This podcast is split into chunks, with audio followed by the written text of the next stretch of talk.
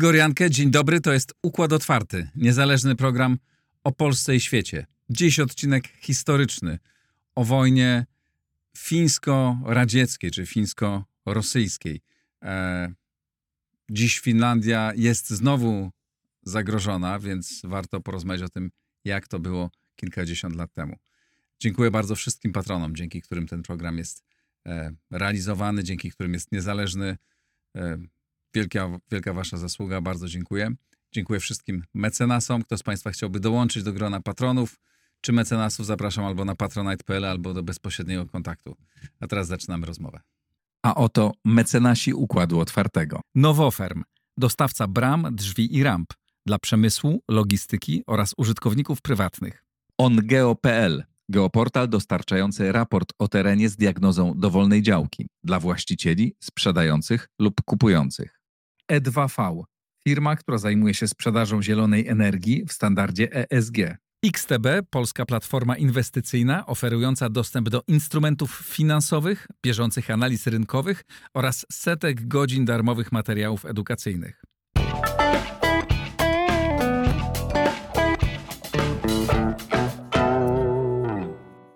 Norbert Bączyk, współautor podcastu Wojenne Historie. Dzień dobry. Witam pana, witam państwa. Wojna zimowa w Finlandii z Rosją. Rozmawiamy w środku zimy. Jest u nas prawie jak w Finlandii, chociaż nie aż tak. Wtedy to było chyba minus 30, minus 40. Tak, zdecydowanie jeszcze nam do Finlandii daleko, na szczęście. E, pewnie tam dzisiaj też, nie wiem jaka jest pogoda teraz w Finlandii, ale może pewnie na północy też jest. Nie, jest mroźno, jest, jest mroźno. Jest cała, mroźno. cała ta część Europy jest teraz skuta lodem i śniegiem. Czyli jeśli Putin teraz by zaatakował, miałby trochę podobnie jak e, E, jak w 1939. No myślę, że miałby jeszcze gorzej tak naprawdę, dlatego że dzisiejsze możliwości sił zbrojnych Federacji Rosyjskiej, jeśli chodzi o to konwencjonalne lądowe pole walki, są znacznie, znacznie mniejsze niż e, Armii Czerwonej czasów Józefa Stalina. A mm, prawdopodobnie armia, czy państwo fińskie jest w ogóle lepiej e, przygotowane, jest dużo zamożniejsze I po tych doświadczeniach z, z tamtych czasów pewnie mm, lepiej przygotowany. No tutaj już bym powiedział, że to dyskusyjna teza. Aha. To znaczy Finowie rzeczywiście są systemowo dobrze gotowi do wojny. Właściwie to jedno z najlepiej przygotowanych systemowo do wojny państw, dlatego że co mam na myśli mówiąc systemowo? Chodzi o to, że tam struktura państwa, kwestia zasadniczej służby wojskowej, odbywania tej służby, mobilizacji państwa, składów materiałowych, to wszystko Finowie mają bardzo dobrze poukładane od czasu wojny zimowej, przed jeszcze wojną zimową, aż po dziś. Mhm. Czyli pod tym względem oni byliby gotowi do wojny. Natomiast no, też granica rosyjsko-fińska jest dzisiaj odmienna. Zmieniły się nieco warunki prowadzenia wojen, więc gdyby doszło do pełnoskalowej interwencji wojskowej, no to Finowie bez pomocy z zewnątrz nie poradziliby sobie. No tylko, że no Putin nie jest zdolny dzisiaj do takiej interwencji przeciwko Finlandii. Nie może zgromadzić setek tysięcy żołnierzy na granicy, tysięcy czołgów, samolotów i pchnąć ich do ataku, tak jak zrobił to Stalin w 1939 roku. Więc y, no, może rzeczywiście, no, że dzisiaj Finowie są, są gotowi, a Rosjanie nie są gotowi do ataku na Finlandię. No i Finlandia stała się członkiem y, Paktu Północnoatlantyckiego dzisiaj. No to już zupełnie zmienia obraz sytuacji, dlatego że dzisiaj wojny w ogóle inaczej wyglądają niż kiedyś w rozumieniu tych wojen wielkich. Mhm w erze rozwoju niekonwencjonalnych środków walki, przede wszystkim w erze broni atomowej, strategicznych środków jej przenoszenia, no to każde państwo NATO korzysta z parasolu ochronnego tych naprawdę mocnych, potężnych państw z USA na czele. Wtedy Finlandia była sama. Dzisiaj Finlandia, tak jak pan słusznie powiedział, jest NATO. No jest jakby i przygotowuje się, znaczy jest, y, wtedy też co prawda się przygotowywała do, do tej wojny, to nie jest nic nowego. No może y, porozmawiajmy, bo mamy porozmawiać przede wszystkim o historii, a nie o mhm. współczesności. W nawiązaniu oczywiście. To się zazębia, to, te porównania zawsze należy tak. czynić. Historia jest nauczycielką życia. Tak jest. E, a to jest bardzo dobra akurat e, e, lekcja do, do przerobienia. Proszę przypomnieć, opowiedzieć, jak do, doszło do tej wojny i przede wszystkim jak, jak Finlandia się właśnie przygotowywała, bo to też jest bardzo ciekawe. No, Finlandia uzyskała niepodległość troszeczkę tak jak my w wyniku I wojny światowej, a raczej w wyniku e, tego, że carstwo rosyjskie, mocarstwo rosyjskie rozpadło się, właśnie nie tyle co rozpadło, co zachwiało w posadach, doszło tam do rewolucji, car najpierw został obalony, potem zamordowany i Związek Radziecki, który był jakby kontynuatorem carskiej Rosji, on wyszedł z tej wielkiej wojny, potem z wojny domowej bardzo poważnie osłabiony. Tak naprawdę Rosja carów przegrała pierwszą wojnę światową Mhm. e, i my odzyskaliśmy niepodległość w roku 1918, w latach 1917-1918 również Finlandia odzyskała niepodległość. No, różnica może była taka wtedy pomiędzy Polakami a Finami, że Finlandia czasów carskich w XIX wieku, ponieważ Finlandia była najpierw częścią Szwecji, a potem od roku 1809 stała się częścią Rosji. Ale Finowie cie- cieszyli się bardzo dużą autonomią, jeśli chodzi o państwo carów. W pewnym momencie mieli i własne no, quasi siły zbrojne, i własną podmiotowość, co spowodowało, że oni dobrze nauczyli się już samodzielnej państwowości jeszcze w obrębie państwa carów. Więc kiedy Niemcy pomogli im odzyskać niepodległość w latach 17-18, no to oni byli do tej niepodległości przygotowani. Inaczej niż Polacy stoczyli potem jednak wojnę domową, znaczy równolegle jakby stoczyli wojnę domową, bo byli biali Finowie i byli czerwoni Finowie, tak? Czyli można by powiedzieć, używając tej nomenklatury słusznie mielonego systemu, że tam kontrrewolucja zwyciężyła, tak? Czyli Finlandia stała się państwem... Biała. Biała, tak, dokładnie. Finlandia ostatecznie po podpisaniu pokoju z Rosją e, bolszewicką, z Rosją radziecką w roku 1920 stała się biała. I to nie znaczy tylko, że pokryta śniegiem. Tak, tak, tak. No, ta narracja. Znaczy ta, wolna od bolszewickiej zarazy. Mm, Tak, tak, ta, to była ta, ta narracja w Finlandii, natomiast w Związku Radzieckim w Leningradzie, e, gdzie schroniła się część komunistów fińskich, było stwierdzenie, że Finlandia uległa faszyzacji. Tak, więc to Mhm. były takie to, poglądy wzajemnie e, antagonistyczne. Natomiast e, Finlandia była państwem jednak e, mimo pewnych właśnie takich e, zaszłości, wtedy w okresie międzywojennym, zaszłości wywołanych wojną domową, bo no nie ukrywajmy, wojna, wojna domowa no, rodzi różnego rodzaju demony. E, Jeżeli ktoś popierał czerwonych w czasie wojny domowej, to potem w wolnej, niepodległej i mimo wszystko demokratycznej Finlandii, no łatwego życia nie miał. E, Natomiast Finlandia, czy w ogóle szerzej cała Skandynawia, wyróżniała się już wtedy niezwykle wysokim poziomem świadomości obywatelskiej, niezwykle dużym zakresem swobód obywatelskich. Były to państwa demokratyczne. Zresztą Finlandia e, miała i prezydenta, miała kolejne wy, wyłaniane w sposób demokratyczny rządy. I rzecz bardzo ciekawa, Finowie postawili w okresie międzywojennym na budowę świadomości społecznej. To znaczy dla nich najważniejsza była, najważniejsze było inwestowanie w obywatela.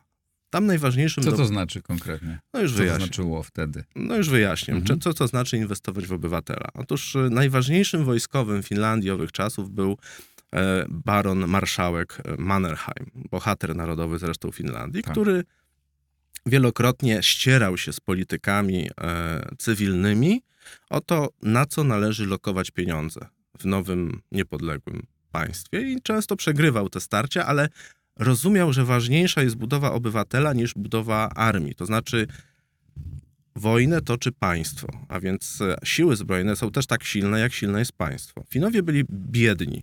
U nich przede wszystkim dominowało rolnictwo. Podstawowym e, źródłem, e, podstawowym surowcem eksportowym było tak naprawdę drewno. Więc to nie był kraj wysoko uprzemysłowiony. On nie miał jakichś fantastycznych zasobów surowców. To było państwo rolnicze, biedne, wielkie, bo Finlandia to, było, to był wtedy kraj wielkości Polski. Znaczy, druga Rzeczpospolita i Finlandia miały właściwie taką samą powierzchnię. Tylko, że w Polsce wtedy mieszkało ostatecznie 35 milionów ludzi, a w Finlandii 10 razy mniej.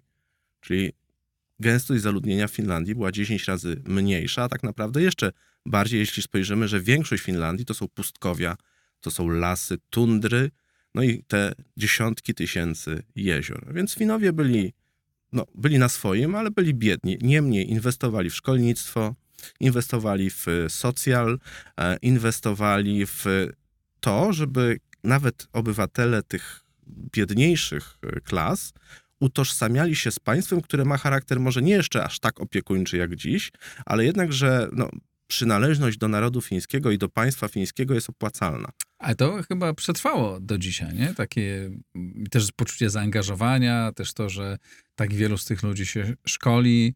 E, Znaczy szkoli tak. się nie tylko szkoli się w dobrych szkołach, e, bo, bo jest bardzo wysoki poziom edukacji, ale również e, odbywa przeszkolenia obronne. Znaczy z perspektywy... Myślę, że poziom tego przygotowania do jakichś działań, do jakichś niebezpieczeństw jest znacznie wyższy niż gdziekolwiek na świecie.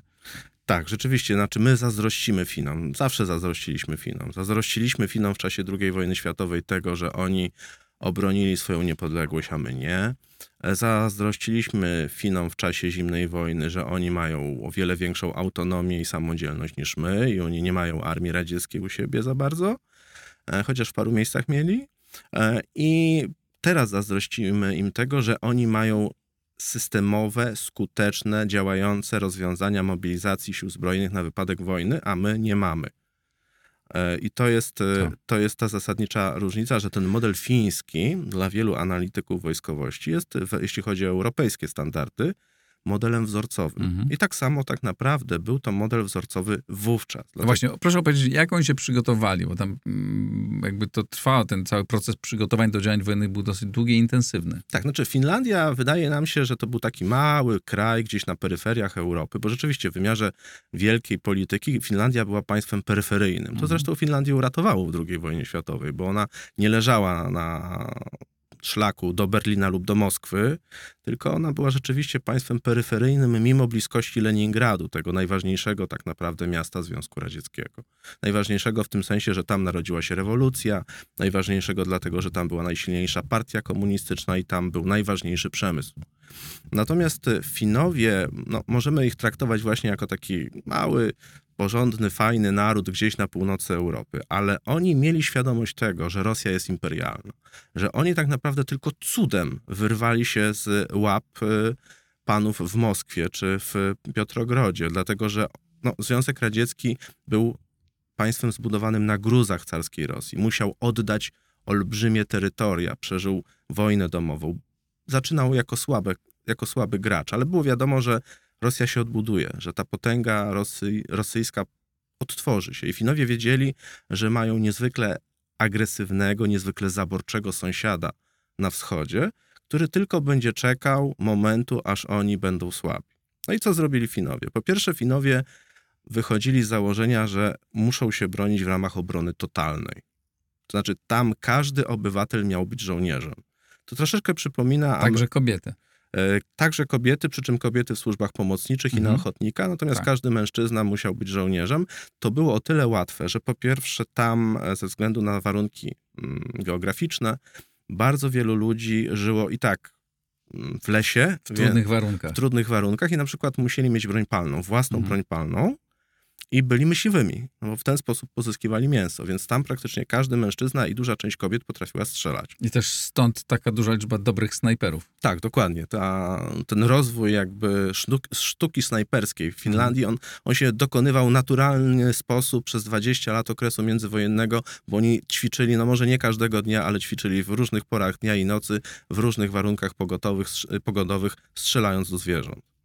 E, I Finowie mieli naród gotowy do walki w tym sensie, że no nie mieli poprawki jak Amerykanie do konstytucji, że, że jest gwarancja posiadania broni, ale oni rzeczywiście byli trochę jak Amerykanie czasów wojny niepodległość. Każdy miał broń i każdy potrafił jej Mhm. używać. Mhm. Po drugie, Finowie mieli bardzo rozbudowane struktury, powie- powiedzmy, tak zwanej obrony terytorialnej.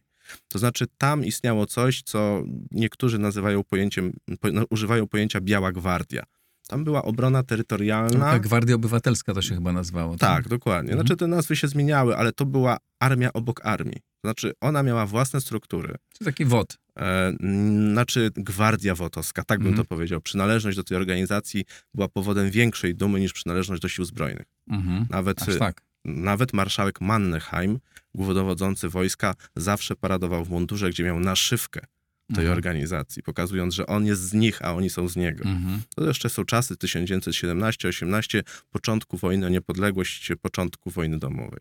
To była organizacja, która zrzeszała bardzo dużą liczbę mężczyzn i oni mieli być gotowi na wezwanie. I to było o tyle niezwykłe. Rozumiem, że regularnie, ale regularnie ćwiczyli. Ćwiczyli również. Ale niezwykłość była taka tej organizacji, że ona miała własną strukturę, własny budżet, własne fabryki broni.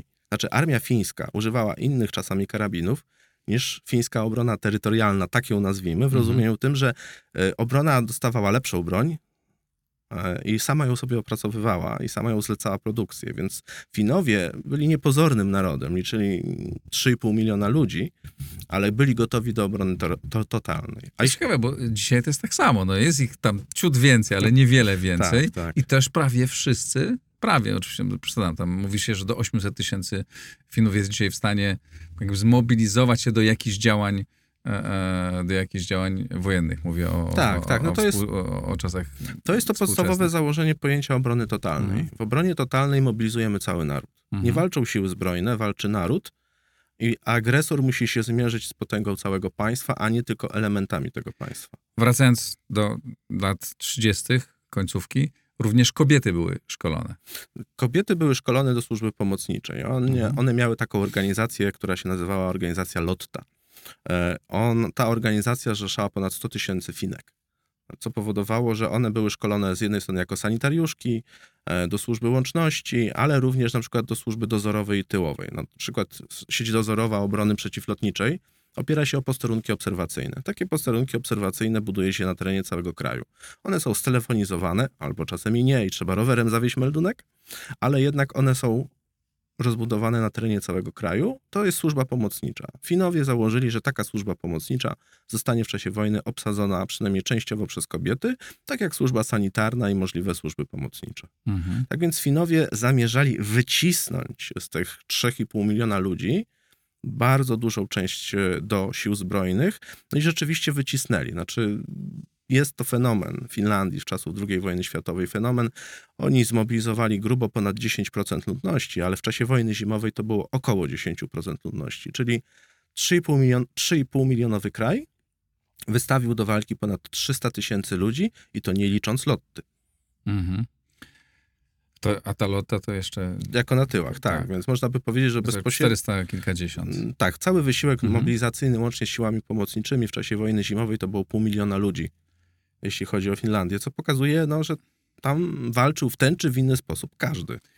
Proszę powiedzieć, jak ta wojna wybuchła e, i w jaki sposób, na czym polegała taktyka obronna e, e, Finów, zwłaszcza w tym pierwszym okresie? No, tutaj jakby niezależnie od koncepcji obrony totalnej, no, były jeszcze właśnie fińskie siły zbrojne. W sztabie, w, do, w, dowództwie tej armii zastanawiano się w okresie międzywojennym, jaką przyjąć y, metodę walki potencjalnej wojny z, ze Związkiem Radzieckim, kiedy ten Związek Radziecki napadnie na Finlandię. Więc y, Finowie postawili na obronę stałą w oparciu o umocnienia. To znaczy między granicą Finlandii, właściwie między największym, drugim, bo Helsinki są największym miastem Finlandii, leżą nad Zatoką Fińską i nad tą zatoką leży również miasto Viipuri, Wyborg. On dzisiaj leży w Rosji. Natomiast on leży na północ od Leningradu. To jest brama. Przesmyk karelski to jest brama między Finlandią a Leningradem. Było wiadomo, że jeżeli Rosjanie przyjdą znowu, to przyjdą tędy. To jest na szczęście dla Finów, był wtedy dosyć, no to był jednak przesmyk, tak? To było kilkadziesiąt kilometrów. Oni ufortyfikowali ten obszar, zbudowali tak zwaną linię Mannerheima. Czyli to była taka fińska linia Maginota. Mhm. Czyli Finowie zakładali obronę stałą, natomiast na północ od jeziora Łodaga, na olbrzymiej, liczącej setki kilometrów granicy, aż po Murmańsk, aż po Morze Białe, no to Finowie zakładali, że przeciwnik i tak nie będzie mógł rozwinąć wielkiego wojska, bo to jest pustkowie.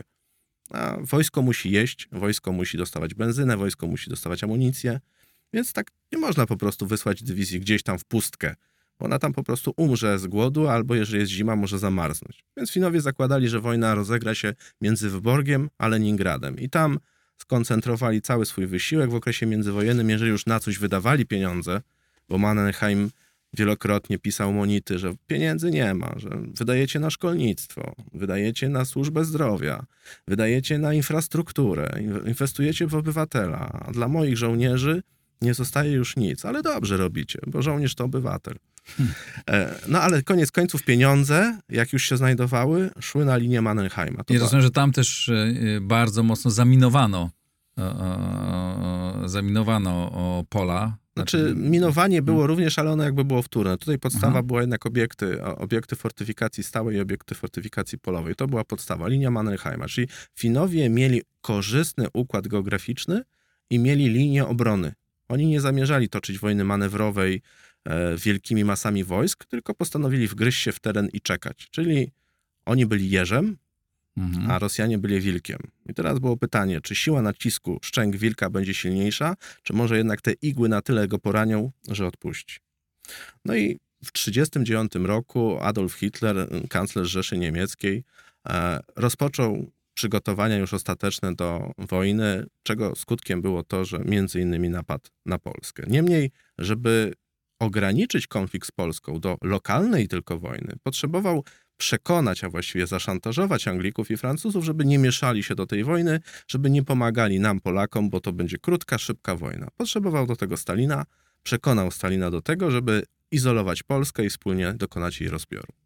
No i jak wiadomo, w sierpniu 1939 roku w Moskwie doszło do sławnego paktu Ribbentrop-Mołotow, który był podziałem Europy Wschodniej. No i Stalinowi za pomoc Hitler zaproponował innymi kawałek Rumunii, całą wschodnią Polskę, państwa nadbałtyckie i Finlandię. Czyli tak naprawdę Tak. zaproponował Stalinowi, aby Związek Radziecki odzyskał ziemię, które w roku 1914 nalezia, należały do carstwa rosyjskiego. Car, y, i, i, i, I Stalin jakby poszedł na ten układ. Finowie byli inteligentnym narodem i wiedzieli, że no, początek wojny polsko-niemieckiej to jest początek większej, większej awantury. Wiedzieli, że w Moskwie podpisano jakieś bliżej nieokreślone dokumenty, które godzą w ich bezpieczeństwo. To stopniowo wywiad fiński zdobywał informacje na ten temat.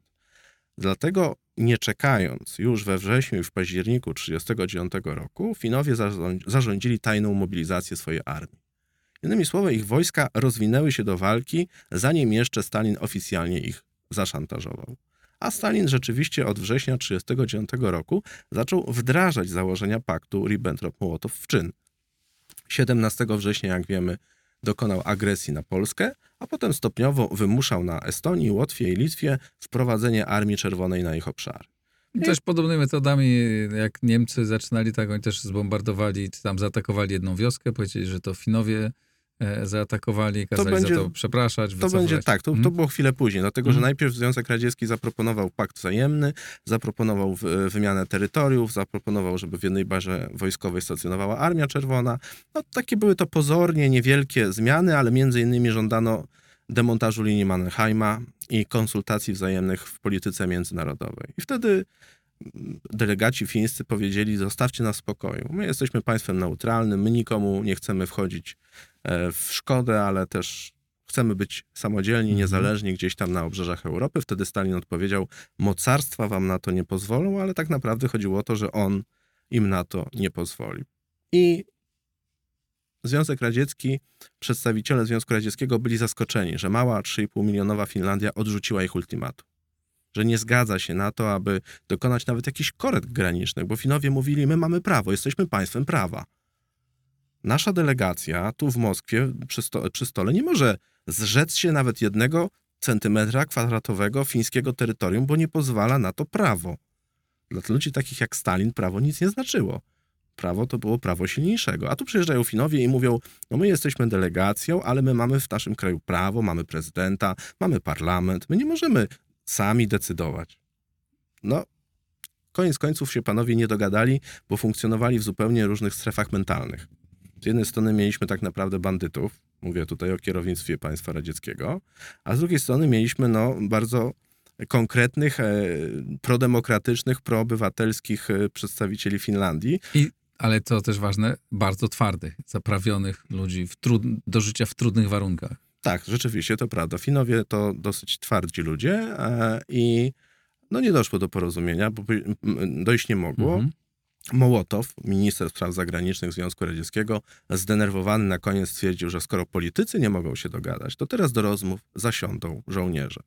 Pan e, wspomniał o tej e, radzieckiej mistyfikacji, o strzelaniu e, przygranicznej wsi, bo rzeczywiście Związek Radziecki miał taką politykę, czy raczej taką propagandę, że był państwem miłującym pokój. Jeżeli ktoś Do wszczynał... dzisiaj jest taki. No dzisiaj już na szczęście go nie ma, tak, ale, ale rzeczywiście... Ale Rosja do dziś miłuje pokój. Tak, rzeczywiście, to prawda, ale ros, rosyjskim propagandystom daleko do tych radzieckich. I e, Rosjanie wszczęli prowokację na granicy fińsko-radzieckiej, os, oskarżyli Finów o prowokacje wojskowe, o ostrzał gra, e, przygranicznych miejscowości, że to tak naprawdę Finowie prowokują konflikt zbrojny. No i 30 listopada 1939 roku w odpowiedzi Armia Czerwona rozpoczęła operację wyzwalania Finlandii z rąk e, obszarników, e, białych Faszystów. oficerów, faszystów i kapitalistów. Tylko problem polegał na tym, że mm, Ale ci faszyści, kapitaliści byli schowani, zadrzewani w białych strojach i bardzo sprytnie walczyli. No Przede wszystkim okazało się, że naród ciemiężony przez kapitalistów i obszarników wcale nie chce być wyzwolony przez bratnią Armię Czerwoną, bo to bardzo charakterystyczne. Związek Radziecki miał swoje metody. Otóż, kiedy napadnięto na Finlandię, natychmiast stworzono marionetkowy komunistyczny rząd Tak. fiński, który podpisał w Moskwie wzajemne porozumienie pomiędzy nową radziecką Finlandią, a właściwie jeszcze nie, nawet nie radziecką, ale nową komunistyczną Finlandią, a, a Moskwą, pakt wzajemnej pomocy. No i tylko trzeba było czekać, aż Rosjanie wejdą do tych Helsinek i ten nowy rząd będzie mógł się tam zainstalować. No tylko niespodzianka była niezwykła, tylko niespodzianka spotkała Armię Czerwoną, dlatego że po pierwsze zima 39-40 to była najsurowsza zima XX wieku w Europie. Do Minus te- 40 było, zdaje się, wtedy. No to w południowej Finlandii. Mhm. Mm, Na część- północy jeszcze zimniej. no, częściowo zamarzł Bałtyk, Mhm. więc to pokazuje, jaka to była zima. Tak. I Armia Czerwona, nie, do, nie będąc dobrze logistycznie przygotowana do wojny w takich warunkach, rozpoczęła agresję w skrajnie niekorzystnej y, sytuacji pogodowej. To znaczy, to był olbrzymi problem. A Finowie też to wykorzystywali. A Bo z Fino- tego, co czytałem, nie wiem, na przykład atakowali te miejsca, w których przygotowano jedzenie, ogrzewanie e, i jakby atakowali zaplecze po to, żeby utrudnić e, przeżycie i Też, znaczy funkcjonowanie armii rosyjskiej. To na północ od jeziora Mhm. Ła- Ładoga, tak? Dlatego, że Rosjanie bardzo ambitnie postanowili zaatakować Finlandię na całej linii granicznej, od Leningradu po Murmańsk. Czyli no, rzucili się na ponad tysiąc kilometrów granicy.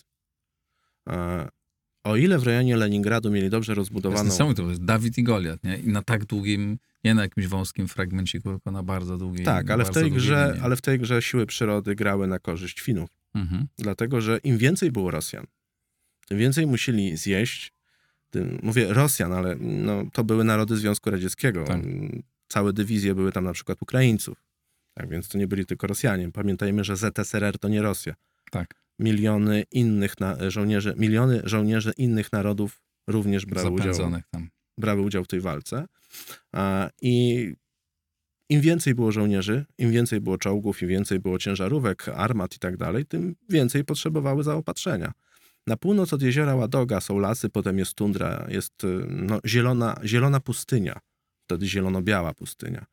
Często całe korpusy, 30-40 tysięcy żołnierzy, były zaopatrywane z jednej stacji kolejowej, a poszczególne dywizje miały jedną drogę zaopatrzenia wchodziły na terytorium północnej Finlandii czy środkowej Finlandii w warunkach surowej zimy na kilkanaście, kilkadziesiąt kilometrów w głąb fin- Finlandii i były odcinane atakami podjazdowymi fińskich narciarzy, bo, którzy niszczyli im zaopatrzenie.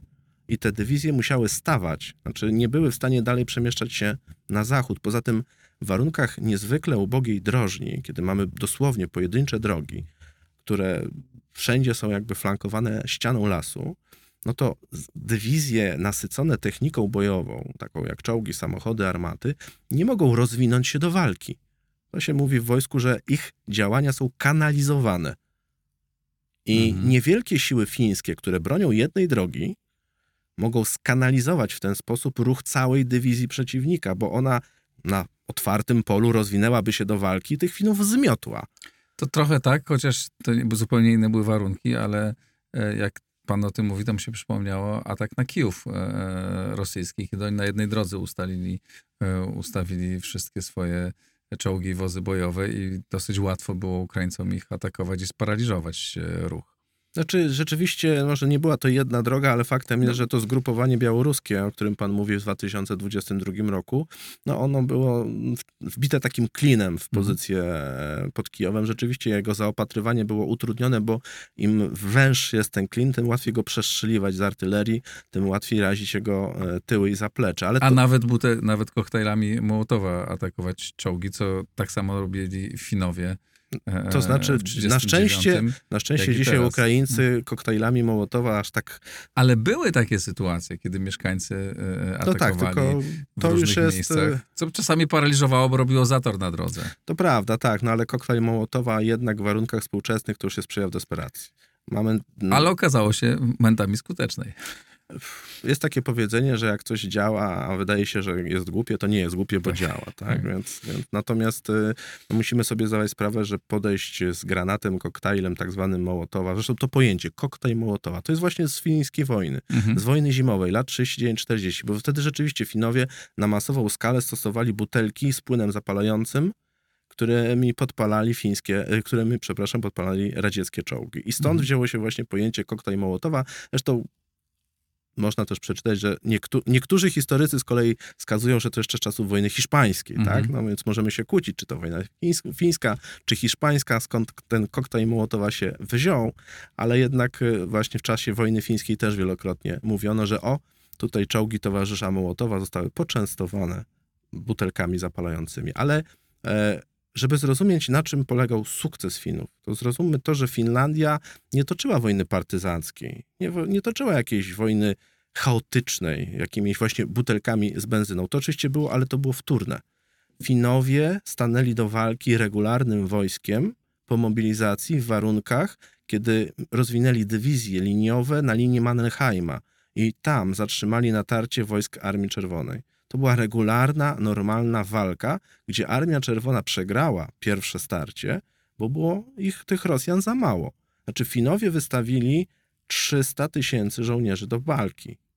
Oczywiście nie wszystkich naraz, tak, ale stworzyli 300-tysięczną armię. Podczas gdy Stalin zlekceważył przeciwnika, uznał, że wyłącznie siłami okręgów granicznych, okręgów wojskowych, pokona Finów. Zgromadził za mało żołnierzy, zgromadził tylko pół miliona żołnierzy. Nie uzyskał nawet przewagi 2 do 1 w ludziach. Oczywiście w czołgach, w samolotach, w okrętach jego przewaga była olbrzymia, a czasami absolutna. Absolutna przewaga w wojsku to jest wtedy, kiedy my coś mamy, a wróg nie ma tego czegoś w ogóle. To wtedy mówimy o przewadze absolutnej. No więc Finlandia w wielu obszarach no, nie, nie miała środków walki, które, które posiadał wróg, ale chodzi o to, że walcząc w warunkach surowej zimy, broniąc się na linii Mannerheima, Finowie zatrzymali natarcie głównych sił przeciwnika, a na północ od jeziora Ładoga pomogła im przyroda. Więcej Rosjan, Ukraińców, Białorusinów zamarzło w północnej Finlandii niż zostało zabitych przez Finów.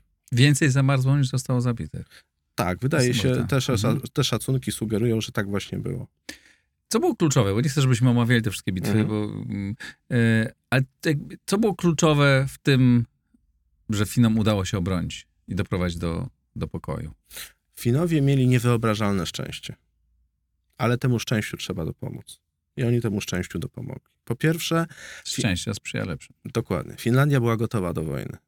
Była gotowa do wojny, więc była w stanie przyjąć pierwsze uderzenie. No, To nie jest szczęście, to jest przygotowanie. Dokładnie, więc to nie było szczęście. Ale oczywiście no, Stalin się zorientował, że popełnił błąd i zaczął mobilizować więcej wojska. Koniec końców wystawił milion żołnierzy, podwoił siły, uzyskał przewagę 3 do 1. Na lądowym polu walki przy przewadze 3 do 1 na ogół się już wygrywa. A jeżeli jeszcze ma się przewagę absolutną prawie w samolotach, w czołgach, olbrzymią w armatach, no to Finowie przegraliby tę wojnę Ale nie przegrali. ale nie przegrali, dlatego że mieli szczęście. Finlandia była państwem biednym. Bardzo wielu Finów wyjeżdżało za chlebem za ocean do USA. Mieli bardzo silną diasporę, mieli bardzo skuteczną e, e, grupę lobbyingową w Waszyngtonie.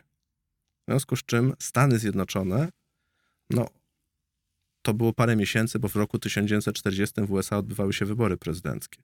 Każdy głos był ważny. Nie można było lekceważyć fińskich e, emigrantów w USA, zwłaszcza, że ich dzieci były już obywatelami USA, oni też uzyskiwali obywatelstwo.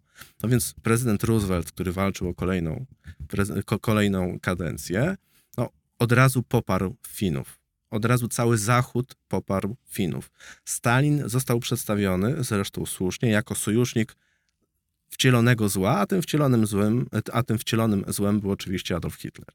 Skoro Stalin dogadał się z Hitlerem, a teraz napadł na Finlandię, no to cały Zachód, Francja, Wielka Brytania, USA, opinia publiczna, rządy tych państw obróciły się przeciwko Stalinowi.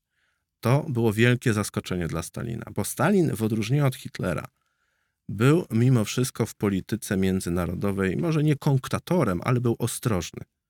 Stalin liczył na to, że Hitler i mocarstwa zachodnie, jak to się mówi, wezmą się za łby e, i będą toczyć śmiertelną wojnę jak w czasach Wielkiej Wojny, a on będzie stał z boku i się przyglądał i te małe państwa pochłonie bezproblemowo. Wojna z Finlandią miała być krótka, miała trwać 2-3 tygodnie. A w tym czasie po dwóch, trzech tygodniach wojny Armia Czerwona stała właściwie na pozycjach wyjściowych. Finowie wszędzie ich zatrzymali. I im dłużej trwała wojna, tym sytuacja międzynarodowa Związku Radzieckiego coraz bardziej się komplikowała. Czyli Związek Radziecki mógł ostatecznie zwyciężyć Finlandię, ale pozostawało pytanie, jak wielkim kosztem w wymiarze międzynarodowym. I Stalin skalkulował koniec końców, że mu się nie opłaca kontynuować tej wojny, bo ta wojna w pewnym momencie może przerodzić się na wojnę z mocarstwami zachodnimi, a on stanie się już nie tylko jakimś takim mniej formalnym, ale no, sojusznikiem Hitlera w pełnym tego słowa znaczenia.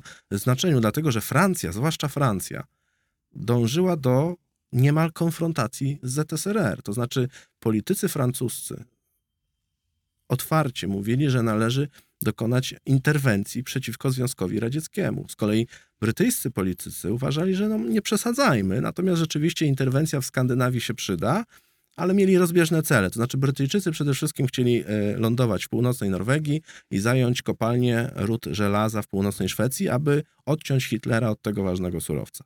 Finlandia była tak naprawdę no, gdzieś na drugim miejscu. To znaczy Brytyjczycy nie chcieli wojny z Związkiem Radzieckim, ale na przełomie 1939 i 1940 roku na salonach Londynu i Paryża dyskutowano o tym.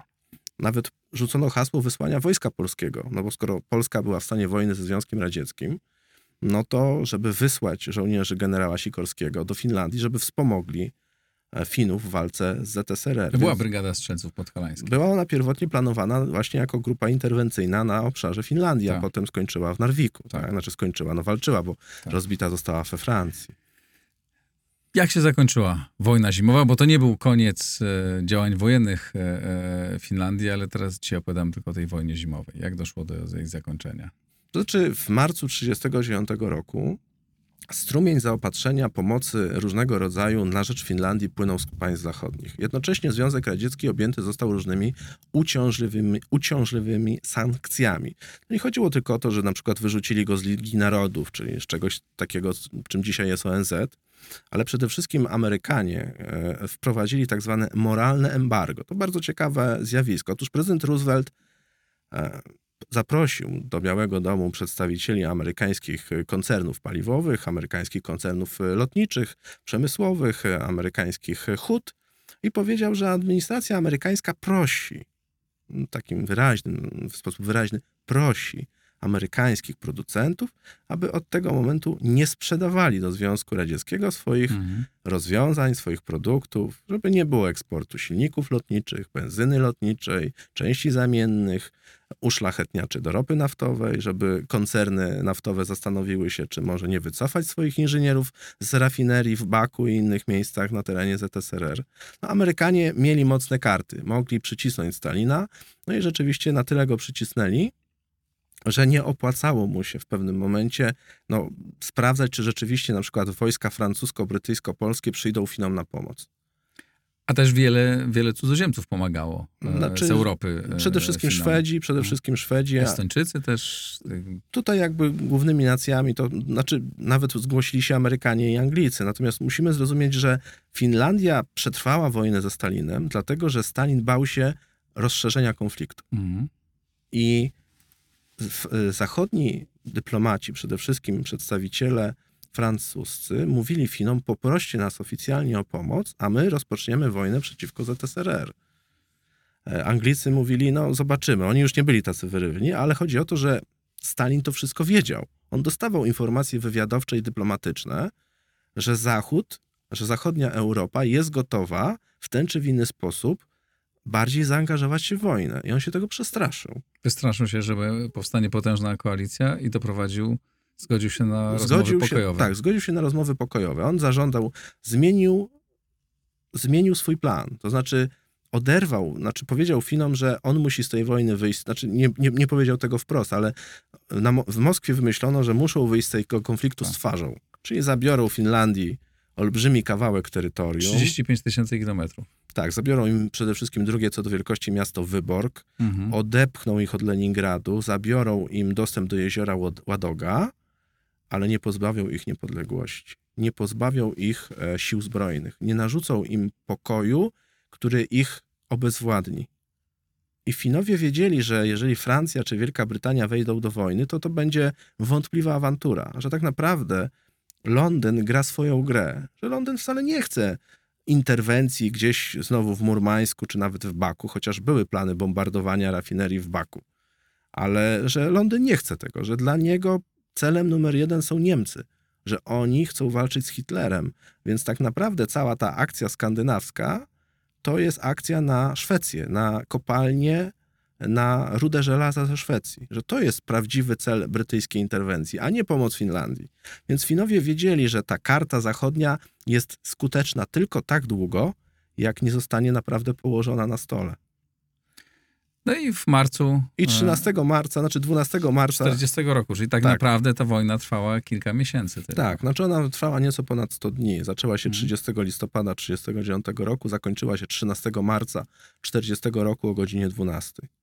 E, I Finlandia tą wojnę z jednej strony przegrała, a z drugiej strony wygrała. Dlatego, że przegrała ją formalnie, e, dlatego, że to zawieszenie broni jednoce, jednocześnie będące pokojem, tak, czyli za- zakończenie tej wojny powodowało, że Finowie stracili dużą część swojego terytorium. E, Aczkolwiek nie aż tak bardzo dużą, ale gospodarczo bardzo Tak. istotną. Ale z drugiej strony obronili w pełni swoją niepodległość. Żadne radzieckie czołgi do Helsinek nie wjechały. Mało tego, nowy komunistyczny rząd Finlandii w porozumieniu z stroną radziecką dokonał samorozwiązania, no bo Ale wpływy komunistów e, w Finlandii były potem i, i Rosjan były. e, ale przez to te jest lata. troszeczkę inna historia, Tak, to jest- dlatego że Finlandia w II wojnie światowej stoczyła trzy wojny. Tak. To Najpierw jest, była wojna zimowa, potem była wojna kontynuacyjna, a na końcu była wojna północna. Tak. Wojna kontynuacyjna to są lata 41-44 i to jest druga wojna z ZSRR. I to jest o tyle ciekawa wojna, że wtedy to Finlandia napadła rzeczywiście już na Związek Radziecki, a potem była jeszcze wojna, była jeszcze wojna północna z Niemcami. W latach 44-45 Finowie walczyli jeszcze z Niemcami, odbijając północną Finlandię z ich rąk. Ale e, ta infiltracja komunistyczna, o której pan wspomniał, to jest efekt wojny kontynuacyjnej. To znaczy, kiedy w 1944 roku e, Stalin jeszcze raz spróbował zająć Finlandię, nie udało się, e, podpisał kolejny pokój już po wojnie, najpierw zawieszenie broni, potem pokój, ale narzucił Finom już znacznie większe ograniczenia wewnętrzne w ich kraju niż po wojnie zimowej. ale Finlandii udało się przetrwać, e, udało się być państwem niepodległym, a dzisiaj jest jeszcze do tego członkiem NATO i bardzo ważnym nowym, e, nowym elementem tego sojuszu, również bardzo ważnym z polskiego punktu widzenia. I te lekcje wszystkie z tamtej wojny warto czytać do dzisiaj i warto się z nich uczyć. No, my w Polsce, jeśli chodzi o historyków, no bardzo zazdrościmy Finlandii i jej dwudziestowiecznej historii, bo naprawdę ten naród z jednej strony miał niesamowite szczęście, a z drugiej strony, tak jak rozmawialiśmy, no był na tyle profesjonalny, jego przywódcy byli na tyle profesjonalni przez cały wiek XX, że temu szczęściu w sposób właściwy potrafili pomóc. I dzisiaj, e, i, i tak jest do dzisiaj, i tak do dzisiaj się e, to państwo jest bardzo sprawne, bardzo się przygotowuje do ewentualnych zagrożeń i dzisiaj powinniśmy się szczególnie e, od nich uczyć i na temat tego, jak się przygotować do tych zagrożeń. Tu w Układzie Otwartym wielokrotnie rozmawiam i będę rozmawiał. W pełni się zgadzam, dokładnie. Powinniśmy brać z Finów przykład, dlatego że oni jako państwo średnie, powiedzmy, bo, no, są bardzo ciekawym studium przypadku, jak należy przygotowywać się na zagrożenie wojenne. Bardzo panu dziękuję. Dziękuję Norbert bardzo. Bączyk, współautor podcastu Wojenne Historie. Dzięki serdeczne. Dziękuję bardzo. Do widzenia. Dziękuję bardzo. To wszystko do tematów historycznych i zapewne i do Skandynawii, też do państw północy. E, będziemy wielokrotnie e, wracać też do Skandynawii. E, dziękuję bardzo. Do zobaczenia, do usłyszenia.